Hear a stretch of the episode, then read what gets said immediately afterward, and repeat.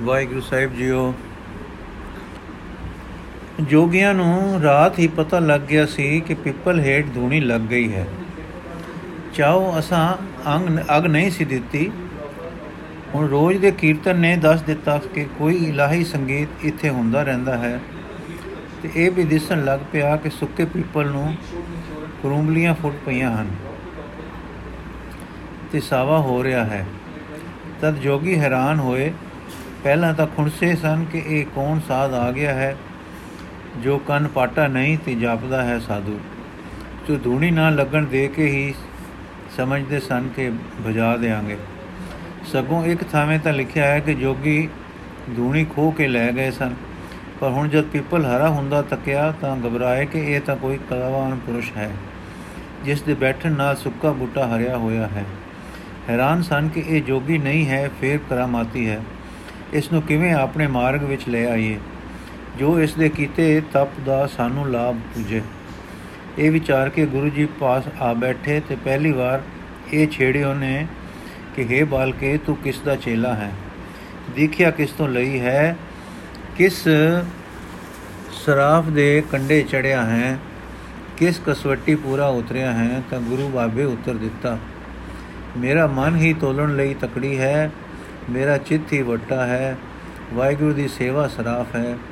ਤੋਲਣਹਾਰ, ਪਰਖਣਹਾਰ ਹਿਰਦੇ ਵਿੱਚ ਉਸ ਮਾਲਕ ਨੂੰ ਤੋਲਦਾ ਹਾਂ। ਇਸੇ ਅਭਿਆਸ ਵਿੱਚ ਚਿਤ ਰਹਿੰਦਾ ਹੈ। ਮੇਰਾ ਗੁਰੂ ਆਪ ਹੈ, ਕਿਉਂਕਿ ਮੈਂ ਤੋਲਣਹਾਰ, ਕੰਡਾ, ਵੱਟੇ ਤੇ ਤਕੜੀ ਉਸੇ ਨੂੰ ਸੁਝਾਤਾ ਹੈ। ਮਨ ਤਾਂ ਜੀਵ ਦਾ ਅੰਨਾ ਹੈ, ਰੁੱਖ ਇਸ ਦਾ ਨੀਵਾ ਹੈ ਤੇ ਆਪਣੇ ਆਪ ਵਿੱਚ ਟਿਕਦਾ ਨਹੀਂ। ਪਰਦੇਸੀਆਂ ਵਾਂਗ ਭਟਕਦਾ ਹੈ ਸੰਕਲਪ ਵਿਕਲਪ ਵਿੱਚ। ਸੋ ਤੁਸੀਂ ਦੱਸੋ ਕੋਈ ਹੋਰ ਦਸਤਾ ਹੈ, ਰਸਤਾ ਹੈ ਚਿਤ ਨੂੰ ਟਿਕਾਉਣ ਦਾ, ਸਿਵਾ ਇਸ ਦੇ ਕਿ ਉਸੇ ਵਿੱਚ ਸਦਾ ਲਿਵ ਲੱਗੀ ਰਹੇ। ਇਹੋ ਮਾਰਗ ਹੈ, ਇਹੋ ਰਸਤਾ ਹੈ। ਗੁਰੂ ਜੀ ਨੇ ਇਸ ਵਿੱਚ ਭਾਵ ਇਹ ਦੱਸਿਆ ਕਿ ਮੇਰਾ ਗੁਰੂ ਅਕਾਲ ਪੁਰਖ ਹੈ ਤੇ ਮੇਰਾ ਮਨ ਸਾਧਕ ਤੇ ਜਗਿਆਸੂ ਹੈ। ਇਹ ਪ੍ਰਸ਼ਨ ਉੱਤਰ ਨੇ, ਉੱਤਰ ਨੂੰ ਗੁਰੂ ਜੀ ਆਪ ਸੂਈ ਮਹੱਲਾ ਪਹਿਲਾ ਵਿੱਚ, ਘਰ ਦਾ ਸਤਵਾਂ ਵਿੱਚ ਇਹੋ ਵਰਣਨ ਕੀਤਾ ਹੈ। ਸੂਈ ਮਹੱਲਾ ਪਹਿਲਾ। ਕੌਣ ਤਰਾਜੀ? ਕਵਣ ਤੁਲਾ ਮੇ ਤੇਰਾ ਕਵਣ ਸਰਾਬ ਬੁਲਾਵਾ? ਕੌਣ ਗੁਰੂ ਕੈ ਪਦੀਖਿਆ ਦੇਵਾ? ਕਹਿ ਪੈ ਮੁੱਲ ਕਰਾਵਾ? ਮੇਰੇ ਲਾਲ ਜਿਉ ਤੇਰਾ ਅੰਤ ਨ ਜਾਣਾ। ਤੂੰ ਜਲ ਥਲ ਮਈਲ ਭਰਪੂਰ ਲੈਣਾ। ਤੂੰ ਆਪੇ ਸਰਬ ਸਮਾਣਾ ਰਹਾਉ ਮਨ ਤਰਾਜੀ, ਚਿਤ ਤੁਲਾ, ਤੇਰੀ ਸੇਵ ਸਰਾਫ ਕਮਾਵਾ। ਘਟ ਹੀ ਭੀਤਰ, ਸੋ ਸੋ ਤੋਲੀ, ਇਨ ਬਿਦ ਚਿਤ ਰਹਾਵਾ। ਆਪੇ ਕੰਡਾ ਤੋਲ ਤਰਾਜੀ, ਆਪੇ ਤੋਲਣ ਹਾਰਾ। ਆਪੇ ਦਿਖੈ, ਆਪੇ 부ਝੇ ਆਪੇ ਹੈ ਵਣਜਾਰਾ ਅੰਧਲਾ ਨੀਚ ਜਾਤ ਪਰਦੇਸੀ ਖਿਨ ਆਵੇ, ਤਿਲ ਜਾਵੇ। ਤਾਕੀ ਸੰਗਤ ਨਾਨਕ ਰਹਿੰਦਾ, ਕਿਉ ਕਰ ਮੂੜਾ ਪਾਵੇ? ਤਦ ਸਿੱਧਾ ਨੇ ਆਖਿਆ, ਇਹ ਗੱਲ ਤਾਂ ਸਮਝੀ, ਇਹ ਤਾਂ ਤੂੰ ਤੂੰ ਇਹ ਇਹ ਤਾਂ ਗੱਲ ਤਾਂ ਸਮਝੀ। ਇਹ ਤਾਂ ਤੂੰ ਪ੍ਰਾਪਤ ਹੋ ਚੁੱਕਿਆਂ ਦੀ ਅਵਸਥਾ ਆਖੀ ਹੈ। ਤੂੰ ਸਾਧਕੀ ਹੈ, ਸਾਧਕੀ ਤੇ ਤਪੀ ਜਾਪਦਾ ਹੈ। ਪਰ ਤੂੰ ਅਜੇ ਖੁੱਲਾ ਜਾਪਦਾ ਹੈ। ਤੂੰ ਜੋਗ ਦਾ ਵੇਖ ਲੈ ਕੇ ਦੇਖਿਆ ਪਾਓ। ਜੋਗ ਸਭ ਤੋਂ ਉੱਤਮ ਮਾਰਗ ਹੈ। ਜੋਗੀ ਬਣ ਦਰਸ਼ਨ ਲੈ, ਮੁਦਰਾ ਪਹਿਨ ਤੇ ਕਿਸੇ ਦਾ ਹੋ ਕੇ ਰੋ। ਐਵੇਂ ਰਹਿਣਾ ਠੀਕ ਨਹੀਂ ਹੈ। ਤਦੋਂ ਗੁਰੂ ਜੀ ਨੇ ਉੱਤਰ ਦਿੱਤਾ, ਜਿਨ੍ਹਾਂ ਦੇ ਧਾਰਨ ਨਾਲ ਜੋਗੀ ਨਹੀਂ ਬਣ ਸਕੀਦਾ। ਗੋਦੜੀ, ਡੰਡਾ, ਭਸਮ, ਮੁਦਰਾ ਸਿਰ ਤਾ ਮੁੰਡਣ ਸਿੰਗੀ ਵਜਾਉਣੀ ਇਹਨਾਂ ਦੇ ਧਾਰਨ ਕਰਨ ਦਾ ਜਨ ਨਾਮ ਜੋਗ ਨਹੀਂ ਹੈ, ਜੋ ਗੱਲਾਂ ਨਾਲ ਨਹੀਂ ਹੋ ਸਕਦਾ। ਫਿਰ ਮੜੀਆਂ ਤੇ ਮਸਾਣਾ ਵਿੱਚ ਜਾ ਬੈਠਣਾ ਜੋਗ ਪ੍ਰਾਪਤੀ ਨਹੀਂ ਹੈ। ਨਾ ਦੇਸਾਂ ਪਰਦੇਸਾਂ ਵਿੱਚ ਘੁੰਮਣਾ, ਤੀਰਥੀ ਨਾਉਣਾ ਜੋਗ ਹੈ। ਨਾ ਸਰੀਰ ਅਕੜਾ ਕੇ, ਅੱਖਾਂ ਮੀਟ ਕੇ ਜਾਂ ਕਿਸੇ ਸ਼ੈ ਤੇ ਨਜ਼ਰ ਜਮਾ ਕੇ ਬਹਿ ਰਹਿਣ ਦਾ ਨਾਮ ਜੋਗ ਹੈ, ਜਿਸ ਨੂੰ ਤਾੜੀ ਕਹਿੰਦੇ ਹਨ ਕਹਿੰਦੇ ਹੋ। ਜੋਗੀ ਫਿਰ ਜੋਗ ਕਿਸ ਦਾ ਨਾਮ ਹੈ? ਗੁਰੂ ਜੀ ਪਹਿਲਾਂ ਸਤਗੁਰ ਮਿਲੇ, ਫਿਰ ਸਕ ਫਿਰ ਸ਼ੱਕ ਸਭੇ ਦੂਰ ਹੋਣ, ਮਨ ਧਾਵਨੇ ਨੂੰ ਬੰਨ ਬੰਨ ਰੱਖੀਏ ਤੇ ਮਨ ਦੇ ਵਿੱਚ ਹੀ ਮਨ ਨਾਲ ਪਰਚਾ ਪਾਈਏ ਕਿ ਮਨ ਨਾਮ ਜਪੇ, ਅਰਥਾਤ ਨਾਮ ਜਪਦਿਆਂ ਜੇ ਮਨ ਭਜੇ ਤਾਂ ਮਨ ਹੀ ਹੋਵੇ ਰੋਕਣ ਵਾਲਾ। ਜੇ ਮਨ ਟਿਕੇ ਤਾਂ ਮਨ ਹੀ ਹੋਵੇ ਪਤੀਜ ਕੇ ਸੁਖੀ ਹੋਣ ਵਾਲਾ। ਫਿਰ ਅੰਮ੍ਰਿਤ ਚੋਂਦਾ ਹੈ। ਇਸ ਤਰ੍ਹਾਂ ਕਿ ਸਹਿਜ ਦੀ ਸਮਾਧੀ ਲੱਗ ਜਾਂਦੀ ਹੈ, ਜੋ ਰਸ ਰੂਪ ਹੁੰਦੀ ਹੈ। ਹਟ ਦੀ ਸਮਾਧੀ ਨਹੀਂ ਪਰ ਸਹਿਜ ਦੀ ਸਮਾਧੀ ਅਰਥਾਤ ਉੱਠਦੇ, ਬਹਿੰਦੇ, ਟੁਰਦੇ, ਫਿਰਦੇ ਕ੍ਰਸ ਦੇ ਵਿੱਚ ਹੀ ਮਨ ਸੁੱਤੇ ਸਿੱਧ ਸਾਈਂ ਵਿੱਚ ਲਿਵ ਲਾਈ ਰੱਖੇ ਤੇ ਆਤਮ ਖੇੜੇ ਵਿੱਚ ਰਹੇ, ਜੋ ਸਿੰਘੀ ਵਿੱਚ ਫੂਕ ਨਾਲ ਵਜਾ ਕੇ ਸ਼ਬਦ ਵਜ, ਰਵਦੇ, ਕੱਢਦੇ ਹੋ, ਉਹ ਸ਼ਬਦ ਨਹੀਂ ਹੈ। ਪਰ ਸ਼ਬਦ ਹੋਵੇ ਜੋ ਵਜਾਉਣ ਤੋਂ ਬਿਨਾ ਵਜੇ ਤੇ ਜਿਸ ਦਾ ਫਲ ਹੋਵੇ ਨਿਰਭੈ ਪਦ ਦੀ ਮੁਕਤੀ, ਪ੍ਰਾਪਤੀ। ਇਸ ਤਰ੍ਹਾਂ ਦਾ ਜੋਗ ਪਾ ਕੇ ਫਿਰ ਬਨਾ ਪਹਾੜਾਂ ਵਿੱਚ ਨਾ ਲੁਕ ਬਈਏ ਪਰ ਮਾਇਆ ਜੋ ਸੁਰਮੇ ਵਾਂਗੂ ਕਾਲੀ ਤੇ ਕਾਲਿਆਂ ਕਰਨ ਵਾਲੀ ਹੈ, ਉਸ ਦੇ ਵਿੱਚ ਵਸੀਏ। ਐਸੀ ਜੁਗਤ ਪ੍ਰਾਪਤ ਕਰੀਏ ਕਿ ਵਿੱਚ ਵਸਦਿਆਂ ਨਿਰੰਜਨ ਰਹੀਏ, ਅਰਥਾਤ ਮਾਇਆ ਆਪਣੀ ਕਾਲਕ ਨਾ ਲਾ ਸਕੇ। ਇਹ ਜੀਵਨ ਜਿਉਂਦਿਆਂ ਮਰ ਰਹਿਣ ਦਾ ਜੀਵਨ ਹੈ। ਅਰਥਾਤ ਜੋ ਮਨ ਮਾਇਆ ਦੇ ਮੋਹ ਵਿੱਚ ਜਿਉਂਦਾ ਹੈ, ਉਹ ਮਾਇਆ ਵਿੱਚ ਵਸਦਾ। ਮਾਇਆ ਤੇ ਮੋਹ ਤੋਂ ਅਤੀਤ ਕਰਤਾਰ ਦੇ ਨਾਲ ਲਿਵ ਲੱਗੀ ਦੇ ਜੀਵਨ ਵਿੱਚ ਜੀਵੇ। ਬਨਾ ਵਿੱਚ ਭਜ ਕੇ ਨਾ ਮਾਇਆ ਤੋਂ ਬਚੀਏ, ਵਿੱਚ ਰਹਿ ਕੇ ਮਾਇਆ ਦੇ ਅਸਰ ਤੋਂ ਗਿਰਾਉਟ ਗਿਰਾਉਟ ਨਾ ਖਾਈਏ। ਇਹ ਜੀਵਨ ਮਰਨਾ ਹੈ। ਇਹ ਵਾਰਤਾਲਾਪ ਸਤਿਗੁਰੂ ਜੀ ਨੇ ਇੱਕ ਸ਼ਬਦ ਵਿੱਚ ਵਰਣਨ ਕੀਤੀ ਹੈ। ਸੋਈ ਮਹੱਲਾ ਪਹਿਲਾ, ਘਰ ਸਤਵਾਂ ਏਕ ਓੰਕਾਰ ਸਤਿਗੁਰ ਪ੍ਰਸਾਦ। ਜੋਗ ਨ ਖਿੰਤਾ, ਜੋਗ ਨ ਡੰਡੇ, ਜੋਗ ਨ ਬਰਮ ਚੜਾਈਏ ਜੋਗ ਨ ਮੁੰਦੀ, ਮੁੰਡ ਮੁੰਡਾਈਏ ਜੋਗ ਨ ਸਿੰਘੀ ਵਾਈਏ ਅੰਜਨ ਮਾਇਨ ਰੰਜਨ ਰਹੀਏ ਜੋਗ ਜਗਤੀ ਪਾਈਏ ਗਲੀ ਜੋਗ ਨ ਹੋਈ ਏਕ ਦੇਸ਼ ਕਰ ਸੰਸਰ ਜਾਣੈ, ਜੋਗੀ ਕਹੀਐ, ਸੋਈ ਰਹਾਉ। ਜੋਗ ਨ ਬਾਹਰ ਮੜੀ ਮਸਾਣੀ, ਜੋਗ ਨ ਤਾੜੀ ਲਾਈਐ। ਜੋਗ ਨ ਦੇਸ ਦਿਸੰਤਰ ਭਗੀਐ, ਜੋਗ ਨ ਤੀਰਥ ਨਾਈਐ। ਅੰਜਨ ਮਾਇਨ ਰੰਜਨ ਰਹੀਐ, ਜੋਗ ਜੀਵਤੀ ਪਾਈਐ ਸਤਗੁਰ ਬੇਟੇ ਦਾ ਸਹਿਜਾ ਟੁੱਟੈ, ਦਾਵਤ ਵਰਜ ਰਹਾਈਐ। ਨਿਜਰ ਜਰੇ ਸਹਿਜ ਦੁਨ ਲਾਗੇ ਘਰ ਹੀ ਪਰਚਾ ਪਾਈਐ। ਅੰਜਨ ਮਾਇਨ ਰੰਜਨ ਰਹੀਐ, ਜੋਗ ਜੁਗਤੀ ਵਿੱਚ ਪਾਈਐ। ਨਾਨਕ ਜੀਵ ਤੇ ਅਮਰ ਰਹੀਐ, ਐਸਾ ਜੋਗ ਕਮਾਈਐ। ਵਾਜੇ ਬਾਜੋ ਸਿੰਘੀ ਵਾਜੇ ਤੋ ਨਿਰਭਉ ਪਦ ਪਾਈਐ। ਅੰਜਨ ਮਾਇ ਨਿਰੰਜਨ ਰਹੀਐ, ਜੋਗ ਜੁਗਤੋਂ ਪਾਈਐ। ਅੰਜਨ ਮਾਇ ਨਿਰੰਜਨ ਰਹੀਐ ਜੋ ਜੁਗਤੋਂ ਪਾਈਐ। ਜਾਪਦਾ ਹੈ ਕਿਸੇ ਸਮਝ ਗਏ ਕਿ ਗੁਰੂ ਜੀ ਗੱਲ ਪੂਰੀ ਪਤੇ ਦੀ ਕਰਦੇ ਹਨ। ਇਹਨਾਂ ਨੇ ਕੋਈ ਨਵੀਂ ਉੱਚੀ ਗੱਲ ਚਲਾਈ ਹੈ। ਇਹਨਾਂ ਨੇ ਬਹਿਸ ਨਾਲ ਨਹੀਂ ਸਾਡੇ ਰਾਹੇ ਤੁਰਨਾ ਇਹਨਾਂ ਨੂੰ ਕਿਸੇ ਹੋਰ ਤਰ੍ਹਾਂ ਕਾਬੂ ਕਾਬੂ ਕਰੀਏ। ਤਦ ਰਾਤ ਨੂੰ ਜਦ ਜੋਗੀਆਂ ਵਿੱਚ ਪਿਆਲੇ ਦੇ ਦੌਰ ਚੱਲਣ ਦਾ ਵਕਤ ਆਇਆ, ਤਾਂ ਗੁਰੂ ਜੀ ਨੂੰ ਸੱਦ ਘਲਿਆ ਤੇ ਬੰਗਰਨਾਥ ਨੇ ਆਪ ਪਿਆਲਾ ਭਰ ਕੇ ਗੁਰੂ ਜੀ ਦੇ ਅੱਗੇ ਕੀਤਾ। ਤਦ ਸਤਗੁਰਾਂ ਨੇ ਪੁੱਛਿਆ ਬੰਗਰਨਾਥ ਇਹ ਕੀ ਹੈ? ਤੇ ਇਸ ਦੇ ਪੀਣ ਦਾ ਕੀ ਫਲ ਹੈ? ਜੋ ਕਿ ਇਹ ਪਿਆਲਾ ਹੈ ਰਸ ਦਾ। ਇਸ ਦੇ ਪੀਣੇ ਨਾਲ ਸਮਾਧੀ ਲੱਗਦੀ ਹੈ। ਫਿਰ ਮਸਤੀ ਵਿੱਚ ਅੰਮ੍ਰਿਤ ਧਾਰ ਚੁੰਦੀ ਹੈ ਤੇ ਅਨਾਹਤ ਸ਼ਬਦ ਵੱਜਦਾ ਹੈ। ਤੇ ਉਸ ਮਸਤੀ ਵਿੱਚ ਦਰਸ਼ਨ ਹੁੰਦਾ ਹੈ। ਗੁਰੂ ਜੀ ਜੋਗੀ ਜੀ, ਇਹ ਤਾਂ, ਇਹ ਜੋ ਤੁਸੀਂ ਰਸ ਬਣਾਇਆ ਹੈ, ਇਹ ਤਾਂ ਔਸ਼ਧੀਆਂ ਦਾ ਰਸ ਹੈ ਤੇ ਨਸ਼ਾ ਦਿੰਦਾ ਹੈ ਤੇ ਮਤ ਮਾਰਦਾ ਹੈ। ਫਿਰ ਇਹ ਨਸ਼ਾ ਚੜ ਕੇ ਬੌਰਿਆਂ ਕਰਕੇ ਉਤਰ ਜਾਂਦਾ ਹੈ ਤੇ ਮਗਰੋਂ ਟੇਟ ਮਦਰੋਂ ਟੋਟ ਪੈਂਦੀ ਹੈ। ਇਸ ਦੀ ਮਸਤੀ ਵਿੱਚ ਜੋ ਸ਼ਬਦ ਹੁੰਦਾ ਹੈ, ਇਸ ਦੀ ਮਸਤੀ ਵਿੱਚ ਜੋ ਸ਼ਬਦ ਹੋ, ਹੁੰਦਾ ਹੋਊ, ਉਹ ਦਿਮਾਗ ਦੀ ਖੁਸ਼ਕੀ ਹੈ। ਜੋ ਨਸ਼ੇ ਵਿੱਚ ਦਰਸ਼ਨ ਹੋਣਗੇ ਸੋ ਭ੍ਰਾਂਤੀ, ਆਪਣੇ ਹੀ ਸੋਚੇ ਸਮਝੇ ਦੇਖੋ, ਹੋਏ ਸਮਾਨ ਰੂਪਧਾਰੀ ਹੁੰਦੇ ਹਨ। ਆਪੇ, ਆਪਣੇ ਹੀ ਸੋਚੇ ਸਮਝੇ ਦੇਖੋ, ਦੇਖੇ ਹੋਏ ਸਮਾਨ ਰੂਪਧਾਰੀ ਹੁੰਦੇ ਹਨ। ਜਿੱਥੇ ਹੋਸ਼ ਮਾਰੀ ਜਾਏ, ਉੱਥੇ ਸ਼ਬਦ ਗਿਆਨ ਦੇ ਦਰਸ਼ਨ ਕਿੱਥੇ? ਉੱਥੇ ਤਾਂ ਤਮੋ ਗੁਣੀ ਹੋਵੇਗੀ। ਇਹ ਬੰਗਰਨਾਥ ਅਸਾਂ ਨੇ ਜੋ ਸੁਰਾ ਬਣਾਈ ਹੈ, ਸੁਰਾ ਬਣਾਈ ਹੈ, ਸੋ ਸੁਣੋ। ਧਿਆਨ ਦੀ ਔਖ ਦੀ ਪਾਈ ਹੈ ਤੇ ਕਰਨੀ ਦੀ ਕਸ ਪਾਈ ਹੈ। ਪ੍ਰੇਮ ਦਾ ਪੋਚਾ ਤੇ ਗਿਆਨ ਦੀ ਅਗ ਬਾਲੀ ਹੈ। ਭਾਉ ਦਾ ਭਾਂਡਾ ਹੈ, ਸੁਰਤ ਦੀ ਨਾਲ ਹੈ। ਇਉਂ ਤਾਂ ਚੁਆਈ ਹੈ। ਇਹ ਸੂਰਾ, ਫਿਰ ਚੁਆ ਕੇ ਅਸਾਂ ਇਹ ਦਇਆ ਦੀ ਸੁਰਾਈ ਵਿੱਚ ਪਾ ਕੇ ਰੱਖੀ ਹੈ ਤੇ ਸਹਿਜ ਦੇ ਪਿਆਲੇ ਪਾ ਕੇ ਪੀਤੀ ਹੈ। ਇਸ ਦਾ ਫਲ ਇਹ ਹੈ ਕਿ ਅੱਠ ਪੈਰ ਨਸ਼ਾ ਚੜਿਆ ਰਹਿੰਦਾ ਹੈ। ਉਸ ਨਸ਼ੇ ਦਾ ਰੂਪ ਕੀ ਹੈ? ਕਿ ਹਰ ਜਾਏ, ਹਰ ਰੰਗੇ ਕਰਤਾਰ ਪਿਆ ਦਿਸਦਾ ਹੈ। ਆਪਣੀ ਹੋਂਦ ਤੇ ਆਪਣੇ ਆਨੰਦ ਵਿੱਚ ਸੁਗੰਧੀ ਵਾਂਗੂ ਵਿਆਪਕ ਤੇ ਸੂਖਮ ਪਰ ਪ੍ਰਤੀਤ ਦੇਣ ਹਾਰ। ਇਹ ਦਰਸ਼ਨ ਨਾ ਹੱਦ ਵਾਲਾ ਆਨੰਦ ਦੇ ਰਿਹਾ ਹੈ। ਸਾਡੀ ਇਹੀ ਰੋ ਸਦਾ ਲਿਵ ਹੈ। ਇਹੋ ਸਾਡੀ ਸੁਰਾ ਹੈ। ਇਸ ਵੇਲੇ ਜੋ ਗੱਲਬਾਤ ਛਿੜੀ ਸੀ, ਲਮੇਰੀ ਹੋ ਗਈ। ਜਿਸ ਵਿੱਚ ਗੁਰੂ ਜੀ ਨੇ ਉਹਨਾਂ ਦਾ ਪਿਆਲਾ ਪੀਣਾ ਨਾ ਮੰਨਿਆ ਤੇ ਨਾ ਉਹ ਉਕਤ ਜੁਗਤ ਨਾਲ ਗੁਰੂ ਜੀ ਨੂੰ ਮਨਾ ਸਕੇ। ਹੋਰ ਵਿਸ਼ਿਆਂ ਤੇ ਵੀ ਵਾਰਤਾਲਾਪ ਵਿੱਚ ਉਹ ਜਿੱਤ ਨਾ ਪਾ ਸਕੇ ਤਦ ਉਹਨਾਂ ਨੂੰ ਖਿੜ ਚੜ ਗਈ। ਹਾਰ ਦਾ ਫਲ ਖਿੱਚ ਪ੍ਰਸਿੱਧ ਹੈ। ਪਹਿਲੇ ਤਾਂ ਉਹਨਾਂ ਨੂੰ ਡਰਾ ਧਮਕਾ ਕੇ ਬਦਸਲੂਕੀ ਕਰਕੇ ਬਜਾ ਨਾ ਸਕੇ। ਦੂਜੇ ਉਹਨਾਂ ਨੂੰ ਸ਼ਰਾਬ ਪਿਲਾ ਕੇ ਮਸਤ ਕਰਕੇ ਆਪਣੇ ਨਾਲ ਨਾ ਰਲਾ ਸਕੇ। ਤੀਜੇ ਬੈਸ ਵਿੱਚ ਹਰਾ ਨਾ ਸਕੇ। ਹੁਣ ਚੌਥੀ ਖੇਡ ਉਹਨਾਂ ਨੇ ਇਹ ਰਚਾਈ ਕਿ ਜੋ ਨਾਟਕਾਂ, ਚੇਟਕਾਂ ਵਿੱਚ ਉਹ ਆਪ ਨੂੰ ਤਕੜੇ ਸਮਝਦੇ ਸੇ ਉਹਨਾਂ ਵਿੱਚ ਗੁਰੂ ਜੀ ਨੂੰ ਸ਼ਕਤੀਹੀਨ ਸਾਬਤ ਕਰਨਾ। ਗੁਰੂ ਜੀ ਸਿੱਧੀਆਂ ਤੇ ਕਰਾਮਾਤਾਂ ਨੂੰ ਮੁਕਤੀ ਮਾਰਗ ਵਿੱਚ ਸੁਖਦਾਈ ਨਹੀਂ, ਸਗੋਂ ਬੰਧਨ ਦੱਸਿਆ ਕਰਦੇ ਸੇ। ਸਤਨਾਮ ਵਿੱਚ ਸਹਿਜ ਸਮਾਧੀ ਲੱਗੀ ਰਹਿਣ ਨੂੰ ਆਪ ਅਸਲ ਕਰਾਮਾਤ ਦੱਸਦੇ ਸੇ। ਆਪ ਦੁਰੋਂ ਅਵਤਾਰ ਹੋ ਕੇ ਆਏ ਸੇ। ਸਦਾ ਅਕਾਲ ਪੁਰਖ ਦੀ ਲਿਵ ਵਿੱਚ ਵਸਦੇ ਸੇ। ਤਾਕਤਾਂ ਆਪ ਅੱਗੇ ਮੌਜੂਦ ਸਨ, ਉਹਨਾਂ ਨੂੰ ਵਰਤਦੇ ਨਹੀਂ ਸਨ। ਜੇ ਕਦੀ ਕੋਈ ਆਤਮ ਸ਼ਕਤੀ ਵਰਤੀ ਹੈ, ਤਾਂ ਉਪਕਾਰ ਹਿਤ ਜਾਂ ਕਿਸੇ ਦੇ ਮਨ ਨੂੰ ਹਟ ਜਿੱਦ ਤੋਂ ਕੱਢਣ ਚ ਹਿਤ। ਜਾਂ ਜੋਗੀਆਂ ਆਦਿਕਾਂ ਨੂੰ ਉਹਨਾਂ ਦੀ ਸਿੱਧੀਆਂ ਦੀ ਤੁਛਣਾ, ਤੁਛਤਾ ਦੱਸਣ ਨਿਮਿਤ। ਇਕਾਗਰ ਮਨ ਤਾਕਤਵਰ ਹੁੰਦਾ ਹੈ ਤੇ ਇੱਥੇ ਤਾਂ ਸਾਈਂ ਨਾਲ ਸਦਾ ਜੁੜੇ ਮਨ ਵਾਲੇ ਦੁਰੋਂ ਆਏ ਦਾਤਾ ਜੀ ਸਨ। ਤਾਕਤਾਂ ਸ਼ਕਤੀਆਂ ਦਾ ਜ਼ੋਰ ਸਿੱਧ ਲਾਉਣ ਤਵਾ, ਤਵਾਰੇ ਖਾਲਸਾ ਵਿੱਚ ਲਿਖਿਆ ਹੈ ਕਿ ਸਿੱਧਾ ਆਪਣੀਆਂ ਗੋਦੜੀਆਂ ਤੇ ਮਿਰਗ ਛਾਲਾਂ ਆਦਿਕ ਮਾਨਸਿਕ ਸ਼ਕਤੀ ਨਾਲ ਹਵਾ ਵਿੱਚ ਉਡਾਈਆਂ ਤਾਂ ਮਰਦਾਨੇ ਆਖਿਆ, ਮਹਾਰਾਜ, ਇਹਨਾਂ ਨੂੰ ਸਿੱਧਾ ਕਰੋ।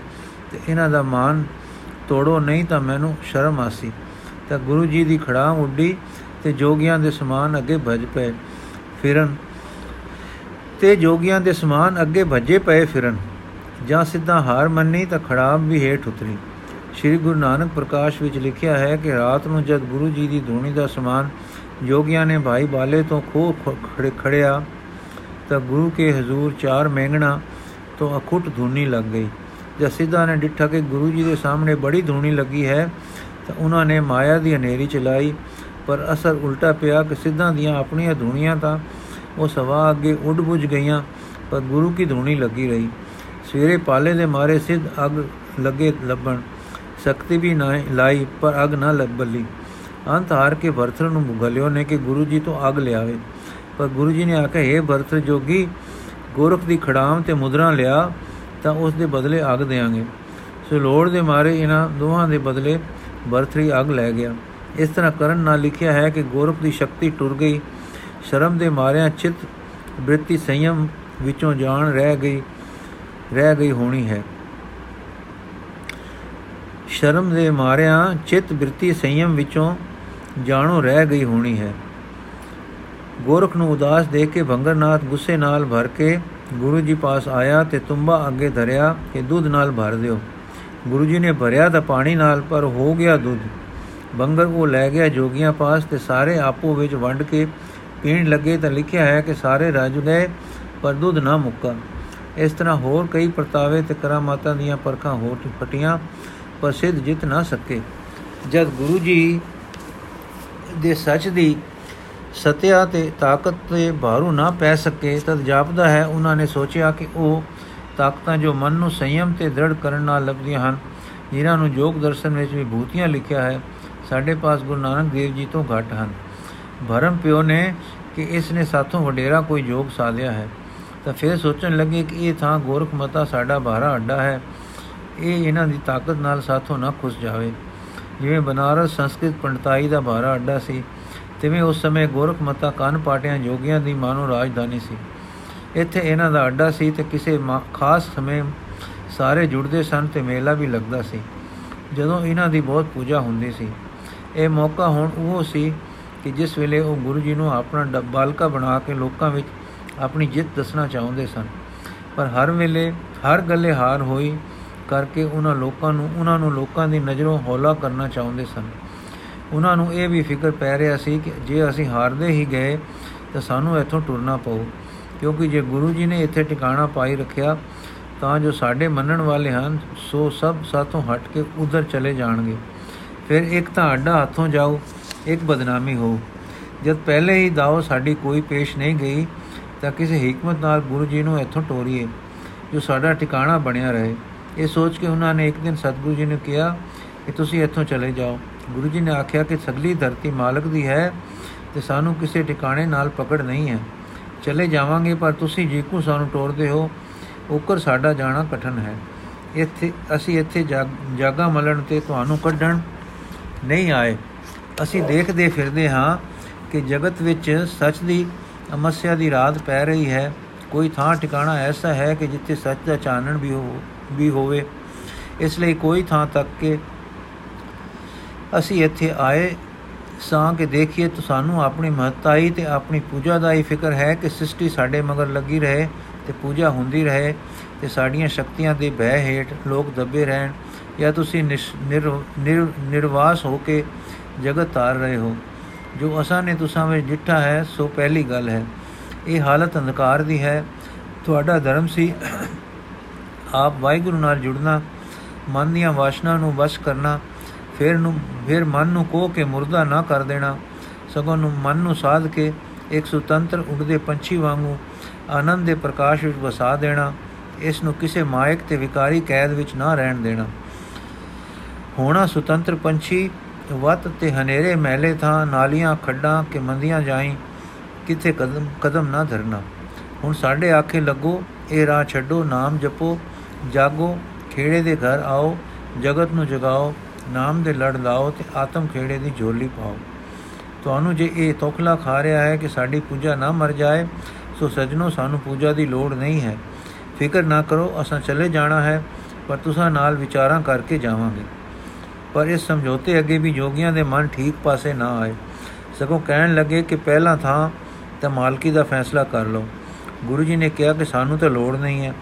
ਜੋ ਕਿ ਕਹਿਣ ਲੱਗੇ ਕਿ ਜੇ ਪੂਜਾ ਕਰਾਣੀ ਚਾਹੁੰਦੇ ਹੋ ਤਾਂ ਸ਼ਕਤੀ ਦਿਖਾਓ ਤੇ ਨਿਆਂ ਸਾਰਾ ਸ਼ਕਤੀ ਦੇ ਹੱਥ ਹੀ ਰਿਹਾ। ਕਿਸੇ ਹਾਕਮ ਕੋਲ ਨਹੀਂ ਚੱਲਦੇ। ਧਰਤੀ ਨੂੰ ਹੀ ਪੁੱਛ ਲੈਂਦੇ ਹਾਂ ਕਿ ਦੇਹੇ ਧਰਤੀ, ਤੂੰ ਜੋਗੀਆਂ ਦੀ ਹੈ ਕਿ ਗੁਰੂ ਨਾਨਕ ਦੀ ਹੈ? ਜੀ ਦੀ। ਤਦ ਗੁਰੂ ਜੀ ਮੁਸਕਰਾਏ ਤੇ ਬੋਲੇ, ਸ਼ਕਤਵਾਨ ਏਕੋ ਜਗਤੇਸ਼ਾ, ਹਮਰੇ ਵਿਖੇ ਨ ਪਾਇਤ ਲੇਸ਼ਾ। ਅਜਮਤ ਕੇ ਕੋ ਅਹੰਕਾਰ ਤੁਮਾਰੋ, ਹਮੇ ਦਿਖਾਵੋ ਦੇਖਣ ਹਾਰੋ। ਤਾਂ ਸਿੱਧਾ ਨੇ ਆਵਾਜ਼ ਦਿੱਤੀ, ਹੈ ਧਰਤੀ, ਜੇ ਤੂੰ ਸਾਡੀ ਹੈ ਤਾਂ ਬੋਲ ਪਾਓ ਕਿ ਮੈਂ ਤਾਂ ਸਾਡੀ ਹਾਂ। ਤਰੇ ਵਾਰੀ ਕਹੋ ਤਾਂ ਜੋ ਕੋਈ ਸੰਸਾ ਨਾ ਰਹੇ। ਇਹ ਕਹਿ ਹਟਣ ਬਾਅਦ ਧਰਤੀ ਵਿੱਚੋਂ ਦੱਬਵੀਂ ਸੀ, ਸੁਰ ਵਿੱਚ ਆਵਾਜ਼ ਆਈ, ਮੈਂ ਸਿੱਧਾਂ ਦੀ ਹਾਂ। ਦੂਜੀ ਵੇਰ ਫੇਰ ਸਿੱਧਾ ਨੇ ਪੁੱਛਿਆ, ਫੇਰ ਆਵਾਜ਼ ਆਈ, ਮੈਂ ਨਿਸ਼ਚੈ ਸਿੱਧਾਂ ਦੀ ਹਾਂ, ਹੋਰ ਕਿਸੇ ਦੇ ਨਹੀਂ। ਸਿੱਧ ਅਚਰਜ ਹੋ ਕੇ ਦਿਖਾ ਰਹੇ ਸਨ ਕਿ ਗਿਬ ਰਹੇ ਹਨ, ਸਨ ਕਿ ਹੁਣ ਅਸਾਂ ਗੁਰੂ ਨਾਨਕ ਦੇਵ ਜੀ ਨੂੰ ਸ਼ਕਤੀ ਵਿੱਚ ਹਰਾ ਲਿਆ ਹੈ। ਹੁਣ ਫੇਰ ਵਫਾ ਕੇ ਸਿੱਧ ਬੋਲੇ ਕੋ ਧਰਤੀ ਤੂੰ ਕਿਸ ਦੀ ਹੈ? ਤੀਜੀ ਵਾਰ ਬੋਲਤੇ ਨਿਬੇੜਾ ਹੋ ਜਾਏ। ਇਸ ਵੇਲੇ ਗੁਰੂ ਜੀ ਬੋਲੇ, ਓਏ, ਅਜੇ ਤਾਂ ਹੀ ਤੂੰ ਬੋਲਣ ਜੋਗਾ ਹੀ ਰਹਿ ਗਿਆ ਹੈ। ਇਸ ਤੋਂ ਬਾਅਦ ਸਿੱਧ ਜੋਰ ਲਾ ਰਹੇ, ਪਰ ਆਵਾਜ਼ ਨਾ ਆਈ। ਗੁਰੂ ਜੀ ਛੇਤੀ ਨਾਲ ਉੱਠੇ, ਜਿੱਥੋਂ ਆਵਾਜ਼ ਆਉਂਦੀ ਸੀ, ਉੱਥੇ ਜਾ ਖੜੋਤੇ। ਘਾਹ ਫੂਸ ਘਾਸ ਫੂਸ ਘਾਹ ਫੂਸ ਜੋ ਉੱਪਰ ਪਏ ਸਨ, ਸੋ ਪਰੇ ਕੀਤਾ, ਸਿੱਧ ਵੀ ਛੇਤੀ ਨਾਲ ਪਹੁੰਚੇ। ਗੁਰੂ ਜੀ ਨੇ ਕਿਹਾ, ਇਹ ਥਾਂ ਪੁੱਟੋ। ਸਿੱਧ ਨਾਲੇ ਤਾਂ ਪੁੱਟਣਾ ਨਾ ਚਾਹਣ, ਪਰ ਨਾਲੇ ਉਹਨਾਂ ਨੂੰ ਕੋਈ ਉਤਾਵਲੀ ਵੀ ਸੀ। ਆਕਰ ਸ਼ਰਮਿੰਦਿਆਂ ਨੇ ਪੁੱਟਿਆ ਤਾਂ ਹੇਠੋਂ ਇੱਕ ਸਿੱਧ ਬਾਲਕਾ ਮੋਇਆ ਪਿਆ ਦਿਸ ਰਿਹਾ ਸੀ। ਗੱਲ ਇਹ ਸੀ ਕਿ ਰਾਤ ਨੂੰ ਸਿੱਧਾ ਨੇ ਇੱਕ ਸਿੱਧ ਬਾਲਕਾ ਟੋਇਆ, ਪੁੱਟ ਕੇ ਧਰਤੀ ਦੇ ਵਿੱਚ ਬਿਠਾਇਆ ਸੀ ਤੇ ਉਤੋਂ ਛੱਤ ਜਈ ਪਾ ਕੇ ਮਿੱਟੀ ਬਰਾਬਰ ਕਰਕੇ ਘਾਹ ਤੇ ਤ੍ਰਿਣ ਉੱਪਰ ਖਲੇਰ ਦਿੱਤੇ ਸਨ। ਆਵਾਜ਼ ਲਈ ਡਾਡਾ ਨਿੱਕਾ ਜਿਹਾ ਇੱਕ ਛੇਕ ਰੱਖਿਆ ਸਾਨੇ ਕਿ ਜਦੋਂ ਅਸੀਂ ਧਰਤੀ ਨੂੰ ਪੁੱਛਾਂਗੇ ਤਾਂ ਇਹ ਆਵਾਜ਼ ਜੋ ਬਾਲਕਾ ਦੇਵੇਗਾ ਧਰਤੀ ਸਮਝ ਕੇ ਸਾਡੇ ਕਰਾਮਾਤ ਮੰਨੀ ਜਾਓ। ਪਸਿੰਦਾ ਨੂੰ ਇਹ ਨਹੀਂ ਸੀ ਪਤਾ ਕਿ ਇਹ ਖੇਲ ਵੀ ਪੁੱਠੀ ਪਏਗੀ। ਜਗਤ ਗੁਰੂ ਜੀ ਇਹੋ ਜਿਹੀਆਂ ਚਲਾਕੀਆਂ ਵਿੱਚ ਆਉਣ ਵਾਲੇ ਨਹੀਂ ਸਨ। ਉਹ ਜਾਣਦੇ ਸਨ ਕਿ ਜੋਗੀ ਮਾਇਆ ਵਿੱਚ ਖੇਲ ਰਹੇ ਹਨ। ਵਿਭੂਤੀਆਂ ਵੀ ਇੱਕ ਮਾਇਆ ਹੈ। ਪਰ ਉਸ ਵਿੱਚ ਕਪਟ ਤਾਂ ਨਹੀਂ ਹੈ। ਤੇ ਇਹ ਹੁਣ ਇਹ ਤੇ ਹੁਣ ਇਹ ਇਨੇ ਨੀਵੇਂ ਉਤਰੇ ਕਿ ਹਨ ਕਿ ਛਲ ਤੇ ਹੱਥ ਨਾਟਕ ਕਰਕੇ ਉਸ ਨੂੰ ਸਿੱਧੀਆਂ ਦੱਸਣ ਲੱਗ ਪਏ ਹਨ। ਸੋ ਗੁਰੂ ਜੀ ਨੇ ਪਾਜ ਖੋਲ ਦਿੱਤਾ। ਅਸਲ ਵਿੱਚ ਕਰਾਮਾਤ ਦੀ ਜੋ ਸਾਧੂ ਪਰਪਾਟੀ ਪਾਉਂਦਾ ਹੈ, ਬਹੁਤ ਔਖਾ ਹੁੰਦਾ ਹੈ। ਜੇ ਕਿਸੇ ਗਾਲੀ ਪੁਰਖ ਵਿੱਚ ਕੋਈ ਇਕਾਗਰਤਾ ਦੇ ਕਾਰਨ ਜਾਂ ਕਿਸੇ ਰਹਿਮਤ ਦੇ ਕਾਰਨ ਕੋਈ ਮਾਨਸਿਕ ਬਲ ਆ ਵੀ ਜਾਵੇ, ਤਾਂ ਅਰੋਗ ਅਸੂਲ ਇਹ ਹੈ ਕਿ ਉਹ ਉਸ ਨੂੰ ਮਨ ਦੇ ਟਿਕਾਉ ਲਈ ਵਰਤੇ ਤਾਂ ਸੁਖੀ ਰਹਿੰਦਾ ਹੈ। ਜੇ ਉਹ ਆਪਣਾ ਐਸ਼ਵਰਜ ਤੇ ਲੋਕਾਂ ਵਿੱਚ ਨਾਮਣਾ ਵਧਾਉਣ ਲਈ ਵਰਤੇ ਤਾਂ ਜਿਵੇਂ ਹਰ ਸ਼ੈ ਵਰਤਿਆਂ ਖਰਚ ਹੁੰਦੀ ਹੈ, ਉਹ ਤਾਕਤ ਵੀ ਖਰਚ ਹੁੰਦੀ ਹੈ। ਜਦ ਉਸ ਨੂੰ ਬਾਰ-ਬਾਰ ਵਰਤ ਕੇ ਸਾਧੂ ਘਟਾ ਲੈਂਦਾ ਹੈ, ਤਾਂ ਸਾਧੂ ਨੂੰ ਫਿਰ ਬਨਾਵਟਾਂ ਤੇ ਛਲ ਤੇ ਹਰਕੰਡੇ ਕਰਨੇ ਪੈਂਦੇ ਹਨ। ਜੈਸੇ ਯੂਰਪ, ਅਮਰੀਕਾ ਵਿੱਚ ਕਈ ਮੀਡੀਅਮਾਂ ਨੇ ਸਤਿਆ ਹਾਰ ਜਾਣੇ ਤੇ ਬਾਜੇ, ਬਾਦ, ਬਾਜੇ ਵੇਲੇ ਛਲ ਵੀ ਖੇਡੇ ਤੇ ਕਈ ਵੇਰ ਪਕੜੇ ਗਏ ਹਨ। ਇਸ ਤਰ੍ਹਾਂ ਜਦ ਕੋਈ ਇੱਕ ਅੱਧੀ ਗੱਲ ਕਿਸੇ ਤਰ੍ਹਾਂ ਕਿਸੇ ਸਾਧਕ ਦੀ ਸਿੱਧੀ ਦਿਖਾ ਜਾਵੇ, ਤਾਂ ਉਸ ਨੂੰ ਸਦਾ ਦਿਖਾਉਣ ਦਾ ਸੁਭਾਅ ਪੈ ਜਾਂਦਾ ਹੈ। ਜਦੋਂ ਐਸਾ ਕਰਨ ਨਾਲ ਬਲ ਹਾਰ ਜਾਂਦਾ ਹੈ ਤੇ ਕਦੇ ਤਾਂ ਆਪ ਦੁੱਖ ਪਾਉਂਦਾ ਹੈ ਜਾਂ ਫਿਰ ਦਮ ਕਪਟ ਤੇ ਬਨਾਵਟਾਂ ਨਾਲ ਸਿੱਧੀਆਂ ਲਾਉਂਦਾ ਤੇ ਪੀਰੀਆਂ ਜਤਾਉਂਦਾ ਹੈ। ਪਹਿਲੋਂ ਤਾਂ ਉਹ ਮਾਇਆ ਦੇ ਇੱਕ ਹਨੇਰੇ ਵਿੱਚ ਹੁੰਦਾ ਹੈ ਕਿ ਮੈਂ ਵੱਡਾ ਬਣਾ। ਫਿਰ ਉਹ ਝੂਠ ਫਰੇਬ ਤੇ ਕਪਟ ਦੇ ਨੀਵੇਂ ਕੰਮਾਂ ਵਿੱਚ ਪੈ ਕੇ ਆਪਣੇ ਅੰਦਰਲੇ ਨੂੰ ਹੋਰ ਮੈਲਿਆ ਕਰ ਲੈਂਦਾ ਹੈ। ਕਈ ਲੋਕ ਫਿਰ ਪੈਸਿਆਂ ਤੋਂ ਬੁਲਾਰੇ ਚੇਲੇ ਰੱਖਦੇ ਹਨ, ਜੋ ਲੋਕਾਂ ਵਿੱਚ ਕਰਾਮਾਤਾਂ ਦਾ ਰੋਲਾ ਪਾਉਂਦੇ ਹਨ ਤੇ ਭੋਲੇ ਲੋਕਾਂ ਨੂੰ ਫਸਾਉਂਦੇ ਹਨ। ਅਤੇ ਕਈ ਵੇਰ ਜੋਗੀਆਂ ਦੇ ਉੱਪਰ ਦੱਸੇ ਕਪਟ ਵਾਂਗੂ ਕਈ ਤਰ੍ਹਾਂ ਦੀਆਂ ਬਨਾਵਟਾਂ ਤੇ ਉਹ ਗੱਲਾਂ ਕਰਦੇ ਹਨ, ਜੋ ਜਾਦੂ ਤੇ ਤਮਾਸ਼ਿਆਂ ਵਾਲੇ ਹੱਥ ਨਾਟਕਾਂ ਤੇ ਚਲਾਕੀਆਂ ਨਾਲ ਕਰਕੇ ਦਿਖਾਲਦੇ ਹਨ। ਮਾਇਆ ਡਾਢੀ ਹੈ। ਮੋਖ ਦੀ ਇੱਛਾ ਵਾਲੇ ਸਾਧਕ ਸੰਤ ਜਗਿਆਸੂ ਮਹਾਤਮਾ ਕਦੇ ਇਸ ਰਸਤੇ ਨਾ ਪੈਣ। ਸਾਈ ਨਾਲ ਲਿਵ ਲੱਗੇ, ਜੀਵਨ ਦੇ ਅਮਲ ਵਿੱਚ ਸੱਚ ਪਰ ਟਿਕਣ। ਫਿਰ ਜੋ ਕਰਤਾਰ ਕਰੇ ਸੋ ਹੋਵੇ। ਸਾਧਕ ਪੁਰਖ ਆਪਣੇ ਨਾਮ ਰੰਗ ਵਿੱਚ ਰਹੇ। ਕਿਸੇ ਦੇ ਭਲੇ ਲਈ ਕਰਤਾਰ ਆਪ ਇਸ ਵਿੱਚ ਹੋ ਕੇ ਕੁਝ ਕੋਤਕ ਕਰੇ ਤਾਂ ਹੰਕਾਰ ਨਾ ਕਰੇ। ਸਗੋਂ ਡਰੇ ਕਿ ਇਹ ਕੋਤਕ ਕਿਤੇ ਮੈਨੂੰ ਹੋਰ ਵੱਡੀ ਹਉਮੈ ਵਿੱਚ ਨਾ ਫਸਾ ਦੇਵੇ। ਆਪ ਨਾਮ ਜਪੇ, ਹੋਰਨਾਂ ਨੂੰ ਜਪਾਵੇ ਤਾਂ ਹੁਕਮ ਸਮਝ ਕੇ ਹੁਕਮ ਹੋਣ ਤੇ ਜਪਾਵੇ। ਕਰਮਾਤ ਦੀ ਇੱਛਾ ਵਿੱਚ ਕੇ ਦਿਖਾਵੇ ਵਿੱਚ ਕਦੇ ਨਾ ਪਾਏ। ਜਗਤ ਵਿੱਚ ਜੋਗੀਆਂ ਦੇ ਉੱਪਰ ਕਹੇ ਵਾਲ, ਹਾਲ ਵਾਂਗੂ ਅੱਜਕੱਲ ਵੀ ਕਈ ਪਖੰਡ ਹੋ ਰਹੇ ਹਨ। ਜਗਿਆਸਾ ਨੂੰ ਸਮਝ ਕੇ ਟੁਰਨਾ ਚਾਹੀਏ। ਗੱਲ ਕੀ ਜਦੋਂ ਜੋਗੀਆਂ ਦਾ ਪਾ ਜੁਗੜ ਗਿਆ ਤਾਂ ਉਲਟੀ ਵਰਤ ਗਈ ਕਿ ਜੋ ਥੋੜੀ ਬਹੁਤ ਸਤਿਆ ਹਟਾਂ ਤਪਾ ਕਰਕੇ ਐਸੀ ਵੀ ਉਹ ਵੀ ਉੱਡ ਗਈ। ਕਵੀ ਸੰਤੋਖ ਸਿੰਘ ਜੀ ਲਿਖਦੇ ਹਨ ਕਿ ਇਹ ਜੋਗੀ, ਇਹ ਹਾਰ ਖਾ ਕੇ ਕੀਕੂ ਬੈਠੇ ਹਨ। ਆਪ ਆਪਣੇ ਆਸਣ ਬੈਸੇ, ਚੋਰ ਨਾਰ ਜੋ ਤੁਸਨ ਜੈਸ ਤੈਸੇ। ਸੋ ਜਾਪਦਾ ਹੈ ਕਿ ਜਦ ਇਹ ਉਗਾੜਾ ਹੋ ਗਿਆ ਤੇ ਜੋ ਲੋਕ ਉੱਥੇ ਸਨ, ਸਾਰਿਆਂ ਦੇ ਮੂੰਹ ਉਧਰੋਂ ਮੁੜ ਗਏ ਤਾਂ ਸਾਰੇ ਗੁਰੂ ਜੀ ਵੱਲ ਉਲਟ ਪਏ। ਜੋਗੀ ਕੇ ਕਰਕੇ ਸ਼ਰਮ ਦੇ ਮਾਰੇ ਖਿਸਕ ਗਏ। ਇਹ ਵੀ ਖਿਆਲ ਪੈਂਦਾ ਹੈ ਕਿ ਭਰਥਰ ਆਦ ਜੋ ਭਲੇ ਜੋਗੀ ਸਨ, ਉਹਨਾਂ ਦਾ ਗੁਰੂ ਜੀ ਵੱਲ ਝੁਕਾਓ ਹੋ ਗਿਆ ਤੇ ਅਗਲੇ ਮਿਲਾਪਾਂ ਵਿੱਚ ਵੱਧਾ ਵੱਧਾ ਐਸਾ ਹੋਇਆ ਕਿ ਭਰਥਰੀ ਬਾਬਤ ਤਾਂ ਸਵਈਆਂ ਵਿੱਚ ਲਿਖਿਆ ਹੈ ਕਿ ਭਰਥਰੀ ਗੁਰੂ ਜੀ ਦਾ ਦੇ ਗੁਣ ਉਚਰਦਾ ਸਦਾ ਫਿਰ ਉਹਨਾਂ ਦੇ ਨਾਲ ਹੀ ਰਿਹਾ। ਗੱਲ ਕੀ ਜੋਗੀ ਚਲੇ ਗਏ ਤੇ ਲੋਕਾਂ ਨੇ ਥਾਂ ਦਾ ਨਾਮ ਗੋਰਖ ਮਤਾ ਦੀ ਥਾਂ ਸ਼੍ਰੀ ਨਾਨਕ ਮਤਾ ਧਰ ਦਿੱਤਾ, ਜੋ ਅੱਜ ਤੱਕ ਪ੍ਰਸਿੱਧ ਹੈ। ਇਹ ਵੀ ਲਿਖਿਆ ਹੈ ਕਿ ਸਿੱਧ ਬਾਲਕਾ ਜਮੀ ਵਿੱਚ ਲੁਕਾਇਆ ਹੋਇਆ ਸੀ। ਤੇ ਮੁਰਦਾ ਨਿਕਲਿਆ ਸੀ, ਸੋ ਗੁਰੂ ਮੇਰ ਨਾਲ ਸਾਵਧਾਨ ਹੋ ਗਿਆ ਸੀ। ਵਾਹਿਗੁਰੂ ਜੀ ਕਾ ਖਾਲਸਾ, ਵਾਹਿਗੁਰੂ ਜੀ ਕੀ ਫਤਿਹ। ਗੁਰੂ ਜੀ ਤਾਂ ਉੱਥੋਂ ਹੁਣ ਅੱਗੇ ਨੂੰ ਰਵਦੇ ਰਹੇ, ਪਰ ਲੋਕੀ ਉੱਥੇ, ਉਥੋਂ, ਉੱਥੇ ਲੋਕੀ ਜੋ ਗੁਰੂ ਕੇ ਉਪਦੇਸ਼ ਨਾਲ ਇਸ ਰਾਹ ਲੱਗੇ, ਸੋ ਸਾਵਧਾਨ ਹੋ ਗਏ। ਕੋਈ ਇੱਕ ਤਿਆਗੀ ਉਹਨਾਂ ਵਿੱਚੋਂ ਇੱਥੇ ਟਿਕ ਗਿਆ ਤੇ ਕੁੱਟੀ ਪਾ ਕੇ ਰਹਿ ਪਿਆ ਤੇ ਉਹ ਸਥਾਨ ਯਾਤਰਾ ਦਾ ਸਥਾਨ ਬਣਿਆ। ਯੂਪੀ ਵਿੱਚ ਨਾਨਕ ਪੰਥੀ ਲੋਕ ਇਹ ਜਗ੍ਹਾ, ਕਈ ਜਗ੍ਹਾ ਹਨ। ਇਹਨਾਂ ਦਾ ਮੁੱਢ ਇੱਥੋਂ ਹੀ ਤੇ ਅੱਜ ਹੀ ਆਰੰਭ ਹੋਇਆ ਜਾਪਦਾ ਹੈ। ਮਗਰੋਂ ਇਹ ਥਾਨ ਉਦਾਸੀ ਸੰਤਾਂ ਦਾ ਟਿਕਾਣਾ ਬਣ ਗਿਆ। ਹੁਣ ਤੱਕ ਉੱਥੇ ਡੇਰਾ ਹੈ ਤੇ ਆਮ ਲੋਕੀ ਤੇ ਗੁਰੂ ਨਾਨਕ ਪੰਥੀ ਮਾਨਤਾ ਕਰਦੇ ਹਨ, ਕਰਦੇ ਰਹੇ। ਪਰ ਜੋਗੀਆਂ ਦੀ ਖੁਣਸ਼ ਦਿਲੋਂ ਨਾ ਮਿਟੀ। ਛੇਵੇਂ ਸਤਗੁਰਾਂ ਦੇ ਵੇਲੇ ਜੋਗੀਆਂ ਫੇਰ ਧਾਈ ਕੀਤੀ ਤੇ ਇੱਥੇ ਆਪਣਾ ਬਲ ਪਾਇਆ। ਸਾਧ ਜੋ ਗੁਰੂ ਕੇ ਸਥਾਨ ਦੀ ਸੇਵਾ ਕਰਦਾ ਸੀ, ਇਕੱਲਾ ਸੀ, ਉਸ ਦੀ ਪੇਸ਼ ਕੋਈ ਜਾਵੇ ਨਾ। ਉਸਨੇ ਸਤਗੁਰੂ ਦੀ ਆਰਾਧਨਾ ਆਰੰਭ ਕੀਤੀ। ਐਸੀ ਲਿਵ ਲਾਈ ਕਿ ਸ੍ਰੀ ਸਤਗੁਰੂ ਜੀ ਨੂੰ ਖਿੱਚ ਪਈ। ਆਪਨੇ ਆਪਣੇ ਸਵਾਮੀ ਸ੍ਰੀ ਗੁਰੂ ਨਾਨਕ ਦੇਵ ਜੀ ਦੇ ਪਵਿੱਤਰ ਕੀਤੇ ਸਥਾਨ ਤੇ ਬੇਹੁਰਮਤੀ ਕਿਸ ਤਰ੍ਹਾਂ ਵਾ ਸਕਦੀ ਸੀ? ਕਿੱਥੇ ਪੰਜਾਬ, ਕਿੱਥੇ ਪੀਲੀ ਭੀਤ? 5-600 ਕੋਹਾਂ ਦਾ ਪੈਂਡਾ, ਪਰ ਆਪ ਟੁਰ ਪਏ। 50 ਕੋ ਸਵਾਰ ਤੇ ਡੇਰਾ ਨਾਲ ਲੈ ਲਿਆ। ਮੈਂ ਮੰਜਲਾ ਕਰਦੇ ਟਿਕਾਣੇ ਆ ਪੁੱਜੇ। ਜੋਗੀਆਂ ਨੂੰ ਪਤਾ ਲੱਗ ਗਿਆ ਸੀ ਕਿ 6ਵੇਂ ਗੁਰੂ ਸਾਹਿਬ ਆਪਣੇ ਆਦ ਗੁਰੂ ਸਾਹਿਬ ਦਾ ਨਿਸ਼ਾਨ ਮਿਟਦਾ ਦੇਖ ਕੇ ਆ ਗਏ ਹਨ ਤੇ ਉਹਨਾਂ ਦੇ ਅੱਗੇ ਪੇਸ਼ ਨਹੀਂ ਜਾਣੀ। ਸੋ ਉਹਨਾਂ ਨੇ ਉੱਥੋਂ ਕੂਚ ਦੀ ਠਾਣ ਲਈ, ਪਰ ਜਾਣ ਤੋਂ ਪਹਿਲਾਂ ਉਸ ਪਿੱਪਲ ਨੂੰ ਜਿਸ ਸੇਠ ਗੁਰੂ ਜੀ ਬੈਠੇ ਸੇ ਤੇ ਦੁਆਲੇ ਯਾਦਗਾਰ ਖੜੀ ਸੀ, ਛਾਪੇ ਰੱਖ ਕੇ ਅਗ ਲਾ ਕੇ ਫੂਕ ਦਿੱਤਾ ਤੇ ਸਾਹਿਬਾਂ ਦੇ ਪੁੱਜਣ ਤੋਂ ਪਹਿਲਾਂ ਆਪ ਰਫੂ ਚੱਕਰ ਹੋ ਗਏ। ਸਤਿਗੁਰਾਂ ਨੇ ਪਹੁੰਚ ਕੇ ਉੱਥੇ ਜਾ ਡੇਰਾ ਪਾਇਆ, ਜੋ ਸਥਾਨ ਗੁਰੂ ਨਾਨਕ ਪੰਥੀ ਸਾਧ ਦਾ ਖੁਸ਼ ਗਿਆ ਸੀ। ਸੋ ਉਸ ਨੂੰ ਮੁੜ ਕੇ ਉਸ ਤੇ ਕਾਬਜ ਕਰਵਾ ਦਿੱਤਾ ਤੇ ਦੋ ਵਾਰ, ਦੋ ਚਾਰ ਆਪਣੇ ਸੂਰਮੇ ਉੱਤੇ ਛੋੜ ਕੇ ਪੱਕਾ ਪ੍ਰਬੰਧ ਕਰ ਦਿੱਤਾ। ਮਗਰੋਂ ਜਦ ਬਾਬਾ ਜੀ, ਬਾਬਾ ਸ਼੍ਰੀ ਚੰਦ ਜੀ ਦੇ ਮੰਗਣ ਪਰ ਗੁਰੂ ਜੀ ਨੇ ਉਹਨਾਂ ਨੂੰ ਆਪਣੇ ਵੱਡੇ ਸੁਪੁੱਤਰ ਬਾਬਾ ਗੁਰਦਿੱਤਾ ਜੀ ਦੇ ਦਿੱਤੇ, ਤਾਂ ਉਹਨਾਂ ਨੇ ਉਦਾਸ ਮਾਰਗ ਨੂੰ ਚਾਰ ਚੰਨ ਲਾਏ। ਉਦਾਸ ਸੰਪਰਦਾ ਦੇ ਪ੍ਰਚਾਰ ਦੇ ਕੰਮ ਦਾ ਸਾਰਾ ਸੇਰਾ ਬਾਬਾ ਗੁਰਦਿੱਤਾ ਜੀ ਦੇ ਸਿਰ ਹੈ। ਚਾਰ ਦੁਨੀਆਂ ਅਰਥਾਤ ਚਾਰ ਵੱਡੇ ਪ੍ਰਚਾਰਕ ਅਥਵਾ ਮੋਟੀਵਾਲ ਆਪ ਨੇ ਹੀ ਪੈਦਾ ਕੀਤੇ। ਇਸ ਤਰ੍ਹਾਂ ਇਹ ਟਿਕਾਣਾ ਵੀ ਫਿਰ ਇਹਨਾਂ ਉਦਾਸੀਆਂ ਦੀ ਸਪੁਰਦੀ ਵਿੱਚ ਆਇਆ, ਜੋ ਹੁਣ ਤੱਕ ਹੈ। ਸ੍ਰੀ ਗੁਰੂ ਨਾਨਕ ਦੇਵ ਜੀ ਦਾ ਹਰਿਆ ਕੀਤਾ ਪੀਪਲ ਜਿਸ ਹੇਠ ਆਪ ਉਨੀ ਦਿਨੀ ਟਿਕੇ ਸਨ ਤੇ ਜਿੱਥੇ ਬੈਠ ਕੇ ਸੱਚ ਦੀ ਵਿਜੈ ਕਰਕੇ ਦਿਖਾਈ ਸੀ ਤੇ ਜਿੱਥੇ ਪੀਪਲ ਹਰਾ ਕੀਤਾ ਸੀ, ਉਹ ਨਿਸ਼ਾਨੀ ਮਿਟ ਜਾਣੀ ਸਾਹਿਬਾਂ ਨੂੰ ਨਾ ਸੁਖਾਈ। ਆਪਨੇ ਬਹੁਤ ਸਾਰਾ ਕੇਸਰ ਰਗੜਵਾ ਕੇ ਹੱਥ ਵਿੱਚ ਲਿਆ ਤੇ ਸੜੇ ਵਿੱਚ ਪਰ ਤਰੋਕਿਆ ਤੇ ਬਚਨ ਕੀਤਾ। ਸੱਚ ਦੇ ਮਹਾਰਾਜ ਸ੍ਰੀ ਗੁਰੂ ਨਾਨਕ ਦੇਵ ਜੀ ਦੀ ਨਿਸ਼ਾਨੀ ਤੂੰ ਨਹੀਂ ਮਿਟਣਾ। ਸੁਰਜੀਤ, ਹੋ ਜਾ, ਫਿਰ ਫੁੱਟ ਪਾਓ ਤੇ ਹਰੀ ਰਹੋ। ਤੈ ਪਰ ਕੇਸਰ ਤਰੋਕਿਆ ਹੈ। ਛੱਟੇ ਮਾਰੇ ਹਨ, ਤੇਰੇ ਪੱਤਿਆਂ ਤੇ ਚਿੱਟੇ ਦਾਗ ਹੋਇਆ ਕਰਨਗੇ। ਯਾਦ ਕਰਾਉਣ ਲਈ ਕਿ ਤੂੰ ਮੁੜ ਜੀਵਿਆ ਹੈ। ਸੋ ਉਹ ਪਿੱਪਲ ਫਿਰ ਹਾਰ ਗਿਆ ਹਾਰ ਹੋ ਗਿਆ। ਉਸ ਦੇ ਪੱਤੇ ਪਵਿੱਤਰ ਯਾਦਗਾਰ ਜਾਣ ਕੇ ਯਾਤਰੂ ਲਿਆਉਂਦੇ ਹਨ ਤੇ ਚਿੱਟੇ ਨਿਸ਼ਾਨ ਇਹਨਾਂ ਪਰ ਹੁੰਦੇ ਹਨ। ਇਸ ਤਰ੍ਹਾਂ ਗੁਰੂ ਬਾਬੇ ਦਾ ਨਿਸ਼ਾਨ ਕਾਇਮ ਕਰਕੇ ਸ੍ਰੀ ਗੁਰੂ ਜੀ ਫੇਰ ਵਾਪਸ ਆਏ। ਵਾਹਿਗੁਰੂ ਜੀ ਕਾ ਖਾਲਸਾ, ਵਾਹਿਗੁਰੂ ਜੀ ਕੀ ਫਤਿਹ।